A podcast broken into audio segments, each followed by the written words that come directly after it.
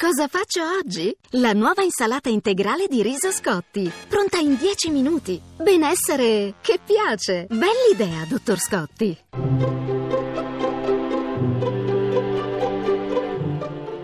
Il pensiero del giorno.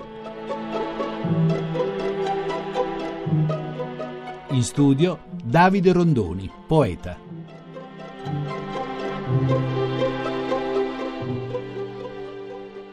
Molti pensano che la cosa dura, la cosa veramente contro, sia l'ira, il risentimento, insomma si pensa che l'uomo arrabbiato, che l'uomo risentito, sì, quello sia l'uomo forte, l'uomo che mette in campo una forza, a volte anche con eh, le forze politiche o con i media coltiviamo l'ira e il risentimento, come se fossero la nostra energia più forte, mentre invece la vera forza è la speranza, una forza che va contro tutto, a volte anche contro le evidenze maggiori, ma senza speranza la vita non rinasce, non prosegue, non germina, non fiorisce.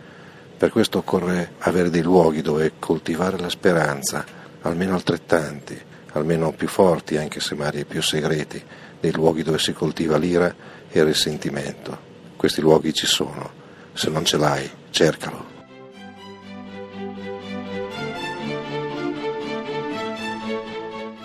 La trasmissione si può riascoltare e scaricare in podcast dal sito pensierodelgiorno.rai.it.